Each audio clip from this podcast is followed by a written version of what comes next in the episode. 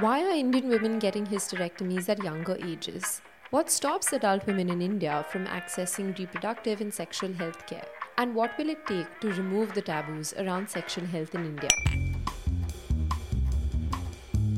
They do extensive it's very interesting that a lot of the demands uh, which were at that point Hi, this is Shrishti, and you're listening to the In Perspective podcast, where academics reveal little known facts about Indian history, society, and culture. And in this episode, we're taking you back to a conversation from May 2021 when we spoke to public health specialist Dr. Sapna Desai.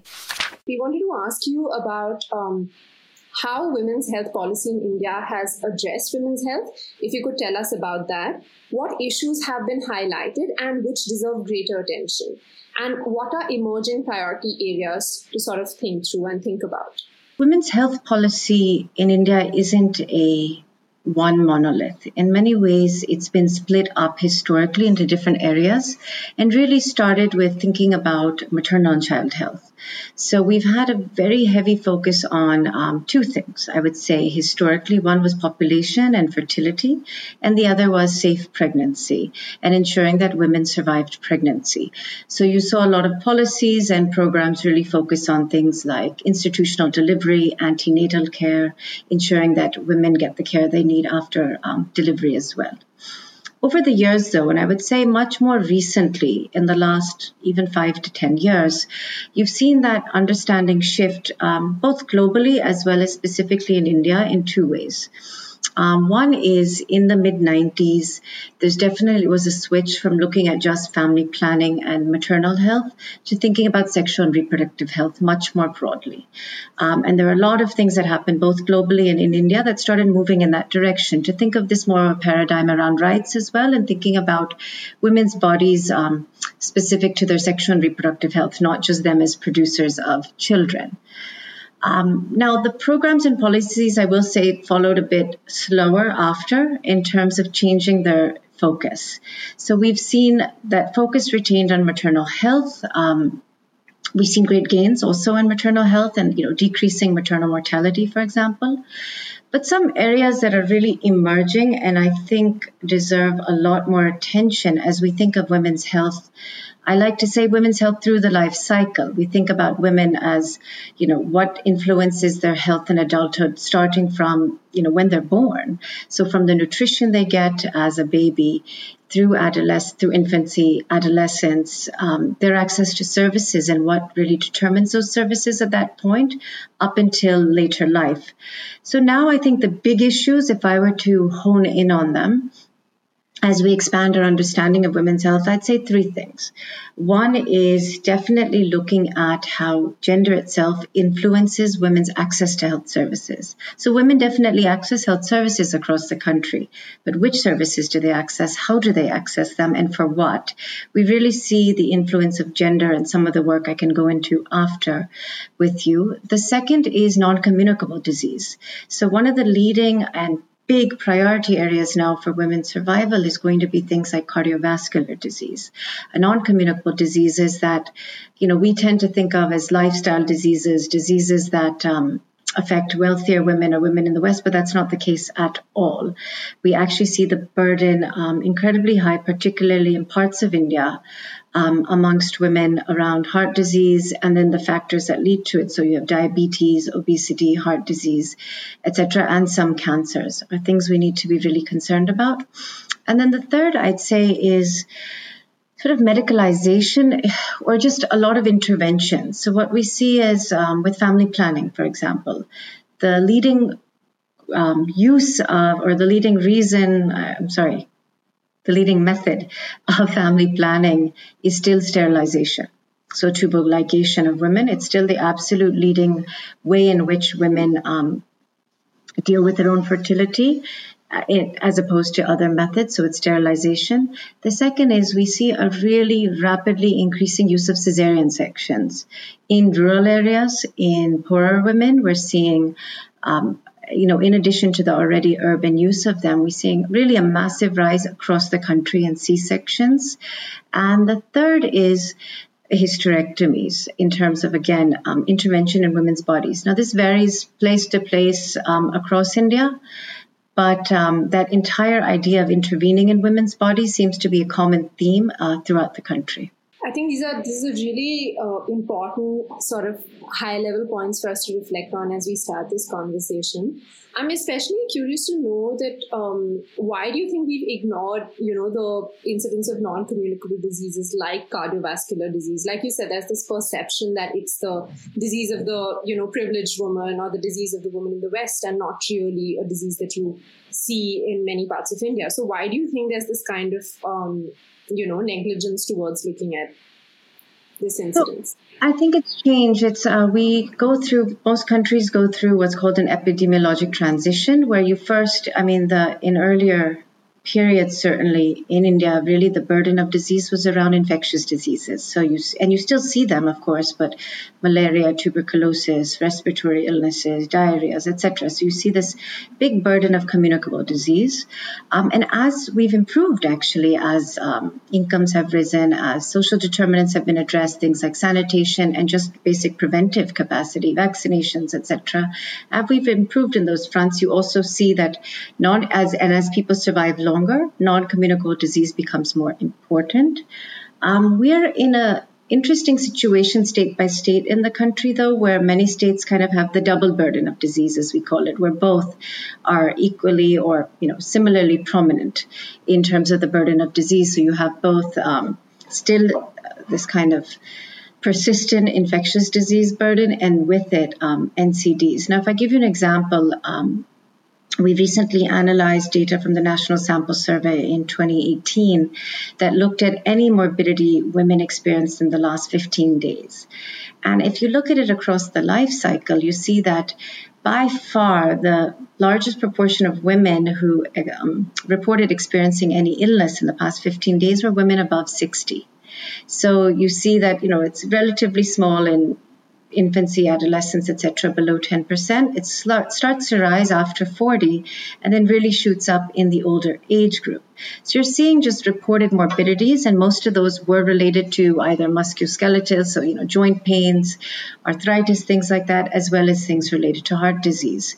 So you are seeing that shift over time. So I wouldn't say that we've ignored it, but I do think it's now really come to the fore there is um, national policy now to really start thinking about NCDs much more seriously and to think about screening, for example, which is one of the best tools we have to identify um, risk factors early on in life, catch them, and ensure that the changes are made.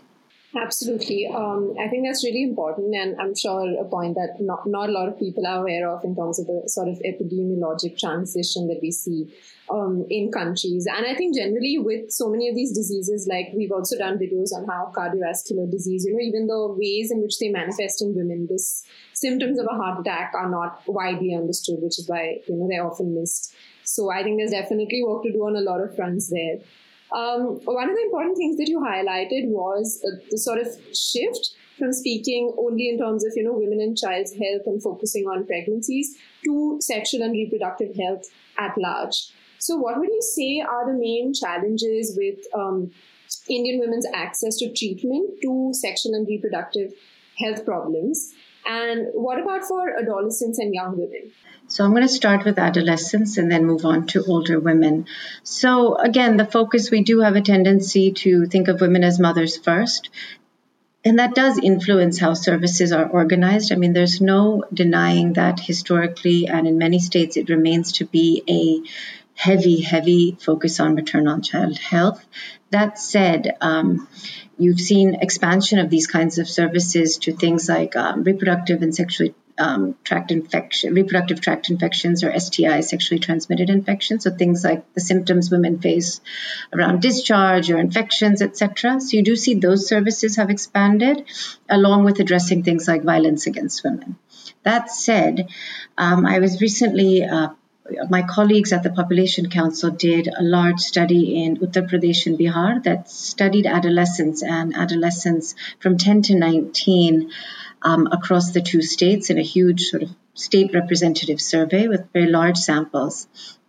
And one of the things that emerged that really struck us was that when we looked at girls and boys reporting that they had, and these are unmarried adolescents, reporting whether they had any of these symptoms of STIs as we know them or RTIs, they had an equal proportion of boys and girls reporting um, that they experienced symptoms, yet two thirds of boys sought care, uh, as opposed to only a quarter of the girls. And that was a pretty stark, you know, reminder of it's not necessarily access, but who chooses to go for care. And even when we look, we dug deeper into um, where they sought care, we found that girls and boys sought care totally differently. The boys tended to seek the chemist um, or the private sector, where the girls were using more clinic based care. It Could be for a variety of reasons, but it's important to realize that these patterns are different, but girls were definitely seeking much less care. And I think what research has shown us over the years with adolescents in particular is that the, the shame, the, the, the ability to feel comfortable with a provider um, is really critical and to have services that are, as they say, adolescent friendly. They're sensitive to adolescents' needs. Um, you know, it's an ad- even if a woman is sexually active, is the um, provider going to be sensitive to that or is she going to feel worse about going to seek care? So there's a whole host of issues around that, but we definitely see a big gender divide when it comes to seeking care. If I could just ask a follow up there, because I think um, intuitively and in terms of anecdotally, you know, what we've read is that there's often like a misrecognition of, or, or a lack of recognition of, you know, even that this is a sexual health issue or that I'm undergoing this problem and this is what it is. So did that survey not find that? Because like you're saying, if there's a similar reportage, then do you think there's more awareness on that front? And this is sort of forming the barrier in terms of the stigma around seeking care? Well, the infections or the symptoms of infections could be of many things. It could be from anything from a like a yeast infection to bacterial vaginosis to something that's sexually transmitted. So there's a wide range of um, things that can be um, related to. So I think the fact that girls who are reporting that they had the symptoms, yes, probably reflects an awareness that there is something going on.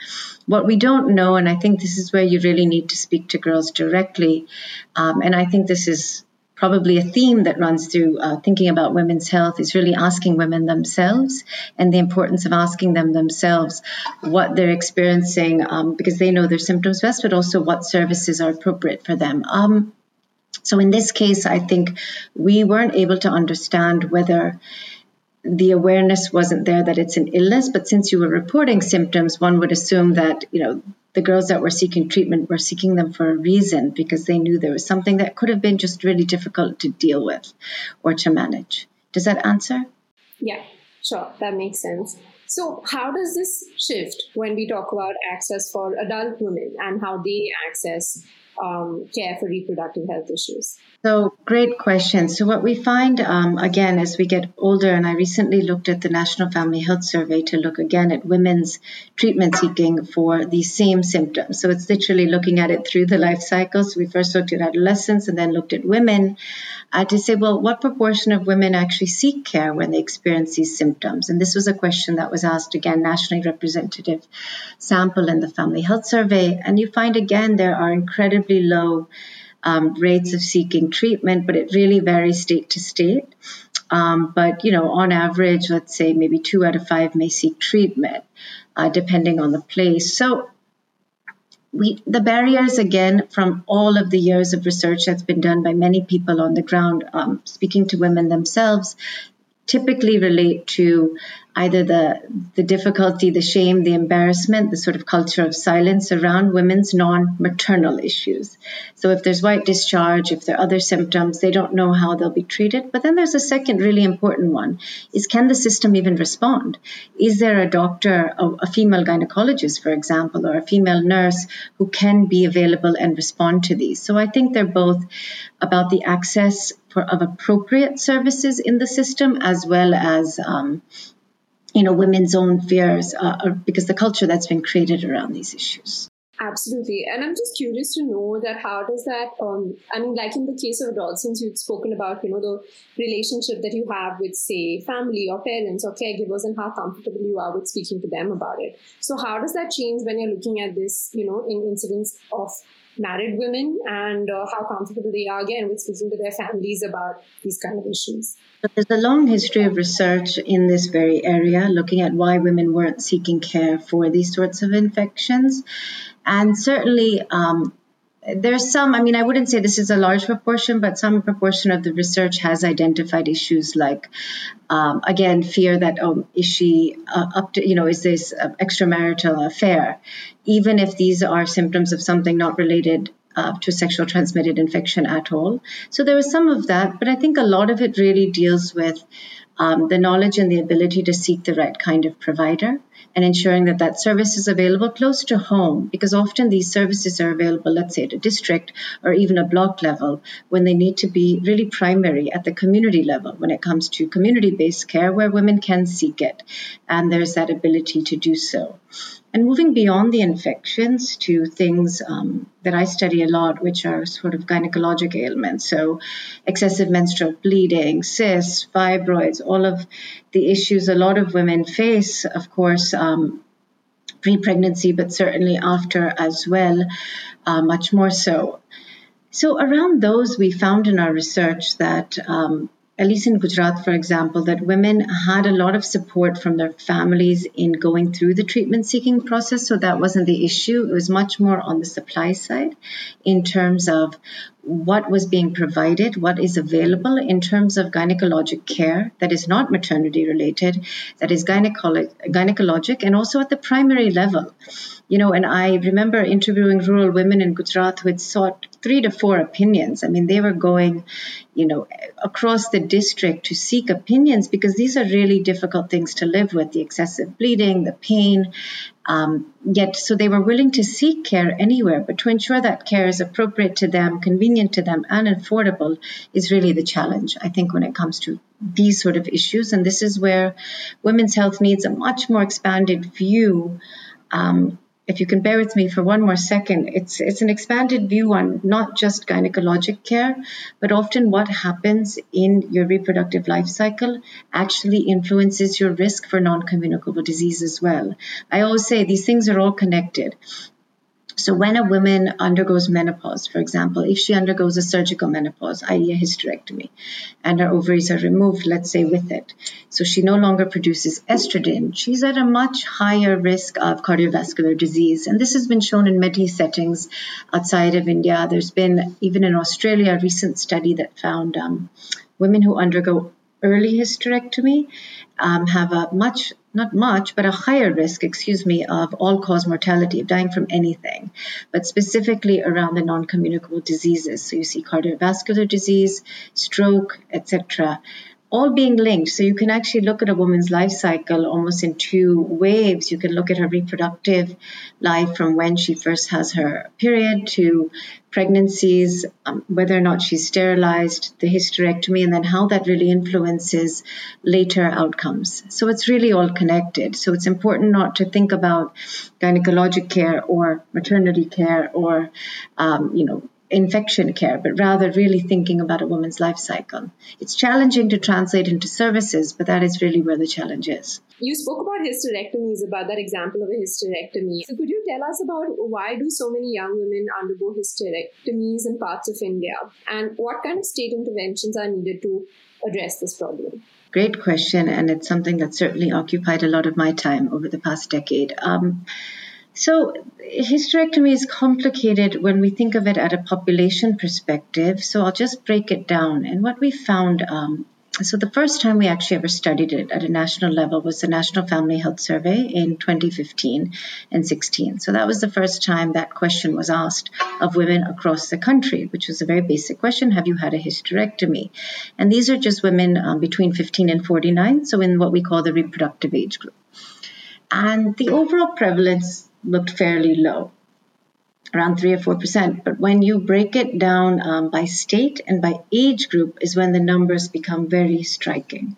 So, two things we found. One is in four states of the country Andhra, Telangana, Gujarat, and Bihar. Um, in women just in that 40 to 49 age group, you are seeing proportions like in Andhra and Telangana, about one in five women have already undergone the procedure.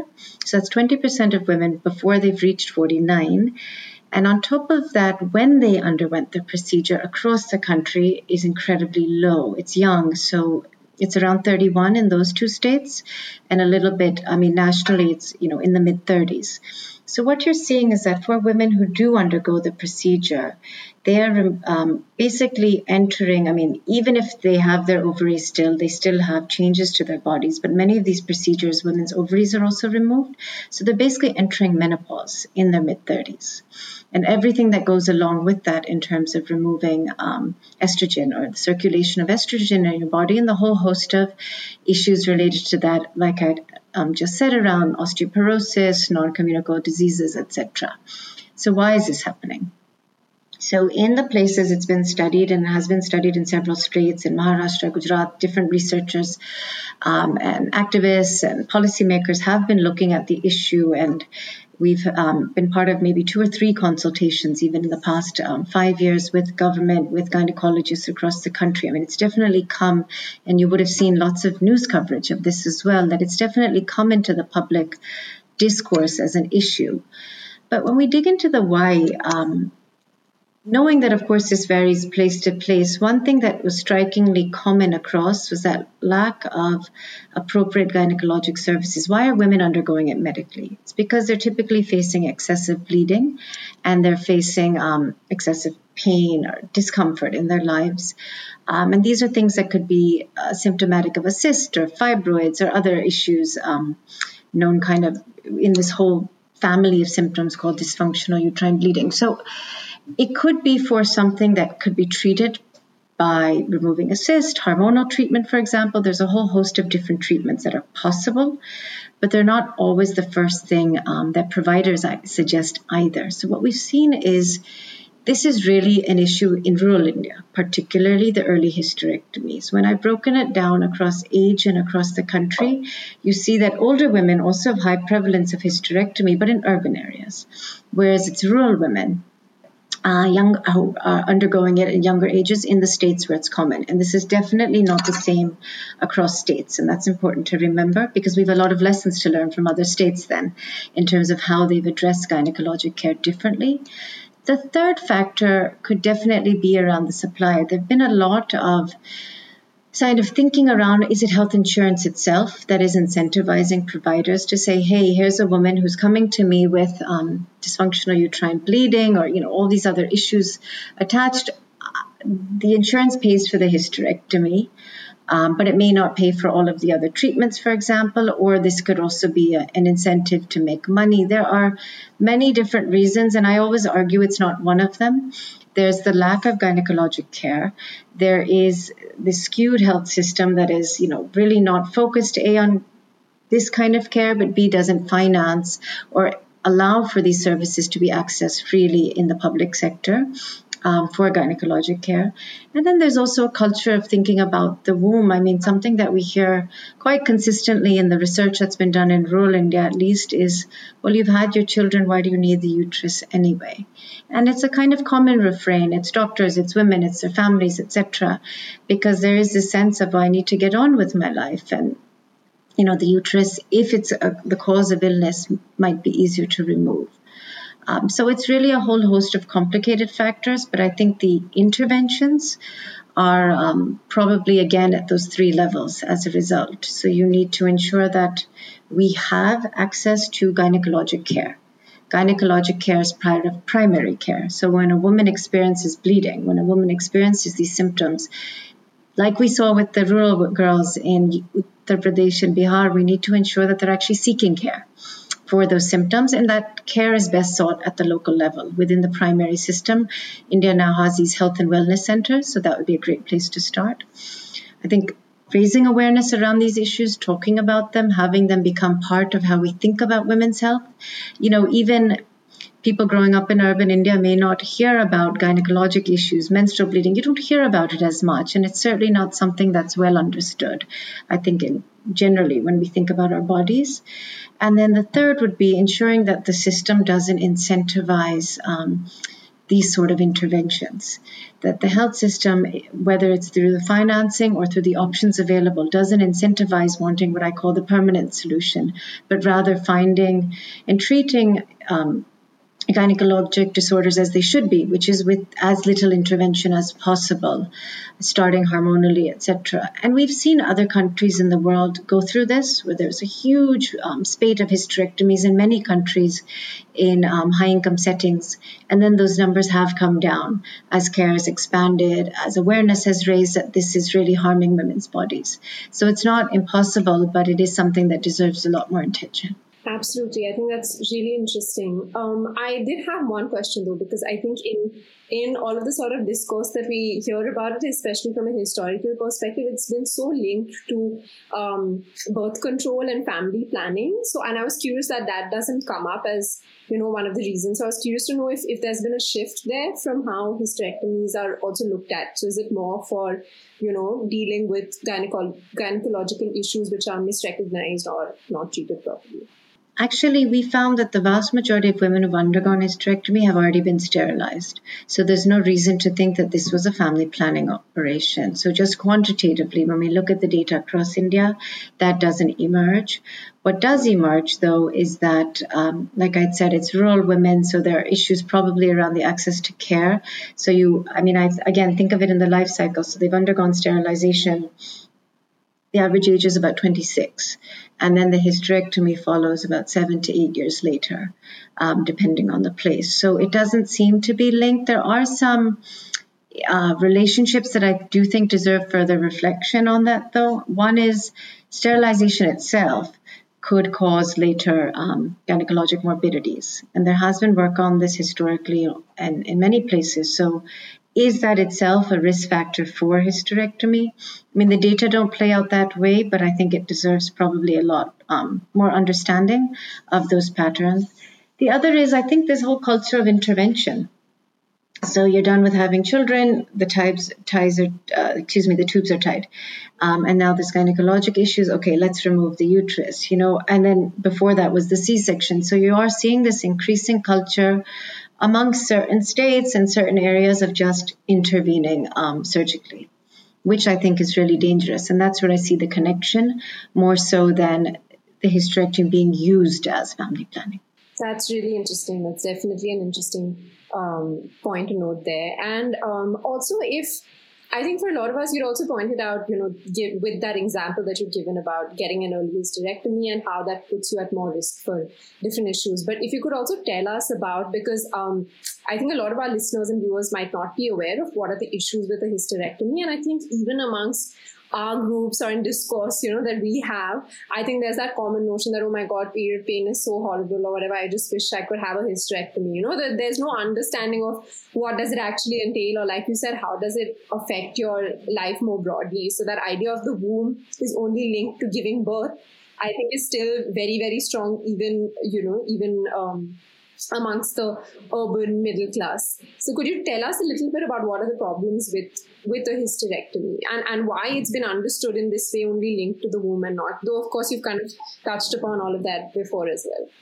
So great question again. I think it's important to remember it is a very important procedure that is can be life saving and it certainly can um, improve and prolong women's lives when used for the right reasons. And it's important to remember that it's not all um, bad, and there are many women for whom it's completely indicated, but it typically is indicated later in life. In India, we have this um, unique situation where you see women much younger.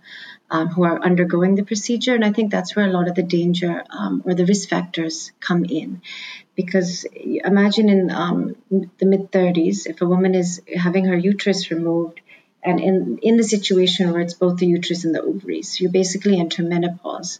What we know is, is that puts you at much higher risk of osteoporosis, um, cardiovascular disease, I'd mentioned, strokes, etc. Um, due to this, and I've just recently, we don't have very um, much research on that in India. I've just been looking at um, a set of research that's been done on older women and men across the country. And interestingly, what we did find again, these aren't causal, that I can't necessarily say one caused the other, but there's certainly a strong association between women who've had a hysterectomy and the risk of diabetes, osteoporosis, cardiovascular disease, etc. I mean, it's quite stark in terms of that, even when taking care of other risk factors in there. So we do see an association in India. In other parts of the world, this has been quite, um, again, evident that, you know, research from Australia, from the United Kingdom, from America, that women who undergo an early hysterectomy, and it's important to make that distinction. So women who undergo it, you know, premenopausally, so let's say, you know, before their late 40s, um, those women have been shown across contexts and across um, settings to have a higher risk of a whole host of non communicable diseases if they don't undergo hormone replacement therapy, which also has its own issues associated with it. But it is important that estrogen itself is really important. So then the next question that often comes is well, what if the ovaries are kept in? And, you know, so the estrogen um, stays even if you undergo an early hysterectomy. But what the research shows um, is that even there, there is a decline in the function of your body once the uterus is removed. So even the ovarian kind of function declines and estrogen declines even with keeping those in and taking out the uterus. So overall, I would say when not indicated and when not medically indicated, particularly amongst younger women, it really puts women at risk for a whole host of other non communicable diseases that really need to be addressed because we're facing this kind of burgeoning rise of non communicable diseases, anyhow, in the country. And really, this is one additional risk factor that we can actually address. So it's a preventable risk factor, so to speak. Absolutely, and I think it's definitely important to broaden the way in which we talk about um, sexual and reproductive health for exactly these reasons. Because as you're pointing out, there are larger issues at play, especially within our country, which um, need to be looked at um, and addressed in whatever way is possible. Um, another very important part of your work is focused on community interventions and particularly the role that women play and women's groups at the grassroots play with health intervention and nutrition interventions. I think by now it's almost um, every liberal arts student at least and even outside of that in this course i think the women's group being associated with information dissemination about health and sexual education i think that's imagery that we've become familiar with but could you tell us about how we can better utilize the potential of women's groups for better health and nutritional outcomes and what does it mean for groups to go beyond information dissemination and actually engage in community building practices? So I think I'll start with saying, you know, in India, there's a, a wide range of types of women's groups. And at least in the work I've done, we just recently reviewed um, all the research that's been done in this entire area over the past 20 years. So it was a lot of studies, about 100 studies that looked at how do women's groups work on health? And one of the first, and I think the, one of the most important findings, is that there are really different types of groups in the countries. And if I break it down into four big types, I would say there's what a lot of people know as the SHGs, the self-help groups. So the groups that have been formed around the country um, for microfinance and you know internal lending and livelihoods. So you see those across um, rural India as well as now increasingly in urban areas. The second is um, more kind of open uh, community based groups that mobilize women in communities and things like participatory learning and action, where it's um, bringing women together across the community with other members to work specifically on health. The third is kind of groups that organize around a special population. So we've seen a lot of um, really important sex workers collectives, for example, like in Sonagachi, um, which a lot of people are familiar with, of sex workers or another population, adolescent girls, mothers groups. So you'll see women of the same, you know, for a certain identity coming together. And then the fourth, I'd say, are these more community based women's groups that work on a large range of issues like SEWA, um, where I've worked for years. So those are the four big types of groups, and I think they all tend to work on health slightly differently. Um, so you see in groups that haven't come together specifically for health, they have a very important role to bring information to women about health. So even though they're coming together for finance, it's a great opportunity to also introduce more information and ideas to women it's also um, been shown, and I think some really example, interesting examples we've seen, particularly now with COVID, around the idea of how do these groups mobilize the rest of their community and what can they be what can they do to be a sort of conduit to the rest of the community? So we've seen interesting examples of women SHG members going house to house to monitor um, if people are sleeping under a mosquito net, for example. You know, so things as part of a malaria campaign, or you know, so being a kind of conduit rather than just focusing on the group, but how do you use them as a way to link to others?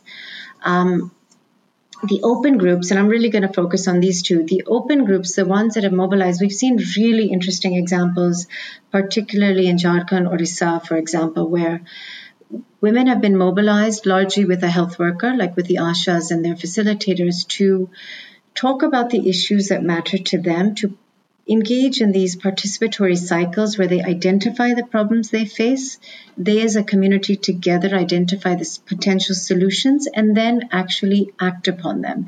This has been shown to reduce neonatal mortality by over 20%. I mean, you've seen incredible health gains by just facilitating women coming together, identifying their problems, and identifying the solutions. And that's incredibly powerful because it goes back to a theme I think that underlies all of our thinking about women's health is asking women what they want and what the solutions are, the idea of participation. Um, and ensuring that they're part of both the research about them, the, the issues they face, and also the solutions that are possible. And it's been shown really kind of successfully and effectively in rural India. So this isn't something that's coming, you know, as an ideal picture, but it's something that's being done in practice and at scale in at least a couple of states already. Um, I think so that I think is the best example of how to go beyond information dissemination. But I think even when groups are seen as a, a platform or as a way to reach a lot of people with information, it's important to remember is this the information they want? And it's important to remember the first step in that should probably be a participatory, you know, kind of assessment of, well, what is it that women need in terms of their health issues? What is the information that they don't have? Or are there other barriers that they face in terms of um, either accessing health services or other issues that they may want to to mobilize around. I think, you know, when I think about groups and health, one of the most important principles is that you know it should be a shared concern. It shouldn't be someone on top kind of you know throwing an external priority but this is a concern that women themselves have articulated and then can be um, kind of mobilized together amongst themselves and other community members.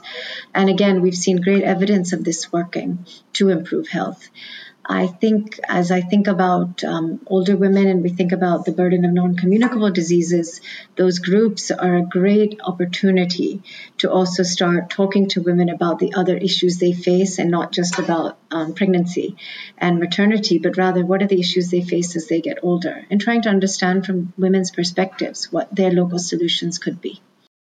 Absolutely. I think that's an extremely important point, and I think an approach that we especially need to take cognizance of as at least in some spaces, people have started having conversations about public health. Is it a broken system? You know, what is needed to fix it?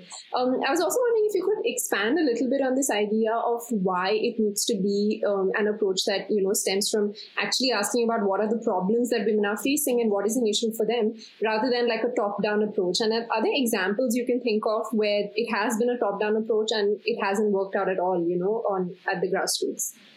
Well, I think um, I'll put it in a positive sense. If we look at the examples of when um, women were participants and they, you know, they had their right to participate in their community intervention. So this example I'd given in the state of Jharkhand, for example, where women's uh, women were mobilized in groups and community mobilization um, across the state of Jharkhand. There was an NGO called Ekjut that pioneered the approach in that state alongside other NGOs in other states of the country. Um, to really identify the problems women face, we saw reductions in neonatal mortality of, you know, up to 23%. So you're seeing incredible reductions in really difficult to address health outcomes only because women participated in both identifying the very specific issues they faced and the specific solutions. So, for example, in other settings, they found that when women have come together, and it's not just women, this tends to be a whole women at the core, but then other community members attend, identifying things like, well, we don't have access to emergency delivery transport. We need transportation to get to um, the facility. So organizing that locally or saying, you know, it's actually, um, there's a swamp here that really needs to be drained because it's malaria and pregnancy that was really affecting a lot of women in a certain region. There's um, an NGO in Bombay, many of you may know Sneha, that also employs, employs a similar approach of this participatory uh, learning and action where actually women are first you know, engaged in groups and in communities to understand what they face. And again, you've seen these interesting results about realizing that in urban settings, it might be slightly different. It's not access to services. It might be other issues in having local resources within the community that are more important. So I think the important thing to see with these participatory approaches is that the interventions have varied place to place to place to place because situations vary. When there's a top down approach, what tends to happen is some experts will sit and decide, well, you know, the real, the issue of the day is malaria, let's say, or maternal health. These are the messages we think we need to give. The messages just might be completely inappropriate. I've seen lots of messaging about, you know, vegetables that women don't even access in their own place. You know, so there's a lot of this. You see this complete um, disconnect from the lives that people are leading and then the sort of messaging we think people need as opposed to finding local solutions. It's just, I really tend to focus on the fact that there's so much evidence and rigorous evidence to show that participation does work. And I, you know, to put it another way, if you had the choice between two types of programs, um, one in which it's rights based and when people are actually part of their own public health solutions, versus one in which external experts decide, which one would you choose? Absolutely. Um, I think that's a great question to pose for everybody to sort of think through this. And um, I think it's definitely like like you pointed out. I think it's definitely important to note like the social factors which often accompanies different health health issues, and I think we don't tend to focus on those, um, and and tend to perhaps disproportionately focus on oh it's actually you know about health system and doctors and nurses and and we tend to focus on those issues but don't understand also you know the kind of social factors and the role that just focusing on the right factors can have, like you pointed out with, uh, you know, the example of the swamp or emergency delivery or transportation access. I was going to add one thing, and I think something that we've learned a lot with COVID and generally across the women's group space is that, you know, these groups are also a really important way to engage with communities because most public health interventions aren't effective if you haven't engaged with entire communities. This has now become almost a truism that public health needs community engagement. But the how of that um, varies again place to place, but these groups are really important an opportunity because a lot of them are already existent, um, you know, in existence across the country. They're really important opportunity to actually reach people, a to understand their priorities and then potential um, interventions. So even if they're health systems interventions, you still need people um, bringing those together. Yeah, absolutely. Um, and finally, I think. Uh, we have also kind of referred to COVID and, and the sort of things that it's brought into focus or the conversations that it's brought into focus. Finally, how do you how would you say the COVID crisis has impacted the functioning of women's groups in India? um, and what interventions are needed to deal with these challenges. And of course, you can also talk about the positive aspect of it, which you briefly touched upon in the sense just like making it clear how important it is to engage in community building. So, um, we've studied to the extent that was possible given um, the situation, we studied how groups have been affected in two ways um, with the evidence consortium. So one is is that we looked at the self-help groups under the National Rural Livelihoods Mission just to see how have they been affected. What we generally found is there's probably three ways to think about it. One is the groups themselves were affected because they couldn't meet. Um, so the financial aspect of that, and you know, women's own savings, etc but on the same time, these turned out to be a possible mechanism, at least in some places, for resilience. Because women were part of these groups financially, they also had some savings to fall back on that, you know, during the crisis, particularly the livelihoods crisis that emerged after the first lockdown. Um, in terms of having a safety net or a, a, means in which to access additional financing and resources from the government. So that's one way in terms of just how they, you know, weren't meeting, but also how the groups themselves were form of resilience. On the health front, um, the SHGs, for example, were also this conduit for information because there are again these existing networks already. So people were able to receive information about COVID, which was new so basic messaging you know through phones whatsapp through the basic networks that already existed there was a huge effort made to mobilize that network of women to get the basic information to them as to what is this disease what are the symptoms and what is the prevention. Um, i've seen a SEWA for example the approach that we kind of documented the approach as it emerged. And what we found was is that they quickly mobilized again through their local leaders. And it's the idea of having these groups and their community leaders, the local women leaders in each community were quickly activated to again be the source of information, but also a source for resources, whether it was a family that needed access to services, etc. They serve as a kind of um, the fulcrum that can then, you know, help people mobilize in the ways they need. So I think what groups did was show again the power of being able to activate local communities. Um, of course, they can't do everything. They can't deliver services. They can't deliver um, healthcare services just like that. But I think it's a great conduit for information. Now, in the long term, and I think what remains to be seen is how groups that are financial in um, focus, uh, like the livelihoods groups, how will they survive through what's going to be a very difficult time economically? And I think that long-term sustainability is something we don't know yet, but it is definitely a risk as you know women's livelihoods are affected in general and their incomes are affected. It's very difficult to then be part of a group in which you're contributing savings. It could be, but I think again this uh, depends on the sort of stimulus and the send of um, recovery packages also that they have access to. I think groups like SEWA um, have seen again that not being able to meet physically is a challenge um, during this very specific acute phase. But then having the group again as a way to get women access to doctors, to information, to services, it's been incredible. I've been, I've been watching them mobilize, and it's just, um, you see the power of having those systems already in place so to speak. And that's the note we ended our conversation with Dr. Sapna on. This conversation definitely reframed how we look at the womb, hysterectomies, and the importance of the womb for women's healthcare at large. We hope it did the same for you. We release a new episode of this podcast series every Monday, so be sure to tune in. This podcast is brought to you by TS Studios the production company that brings the Swaddles creative point of view to original podcasts and films.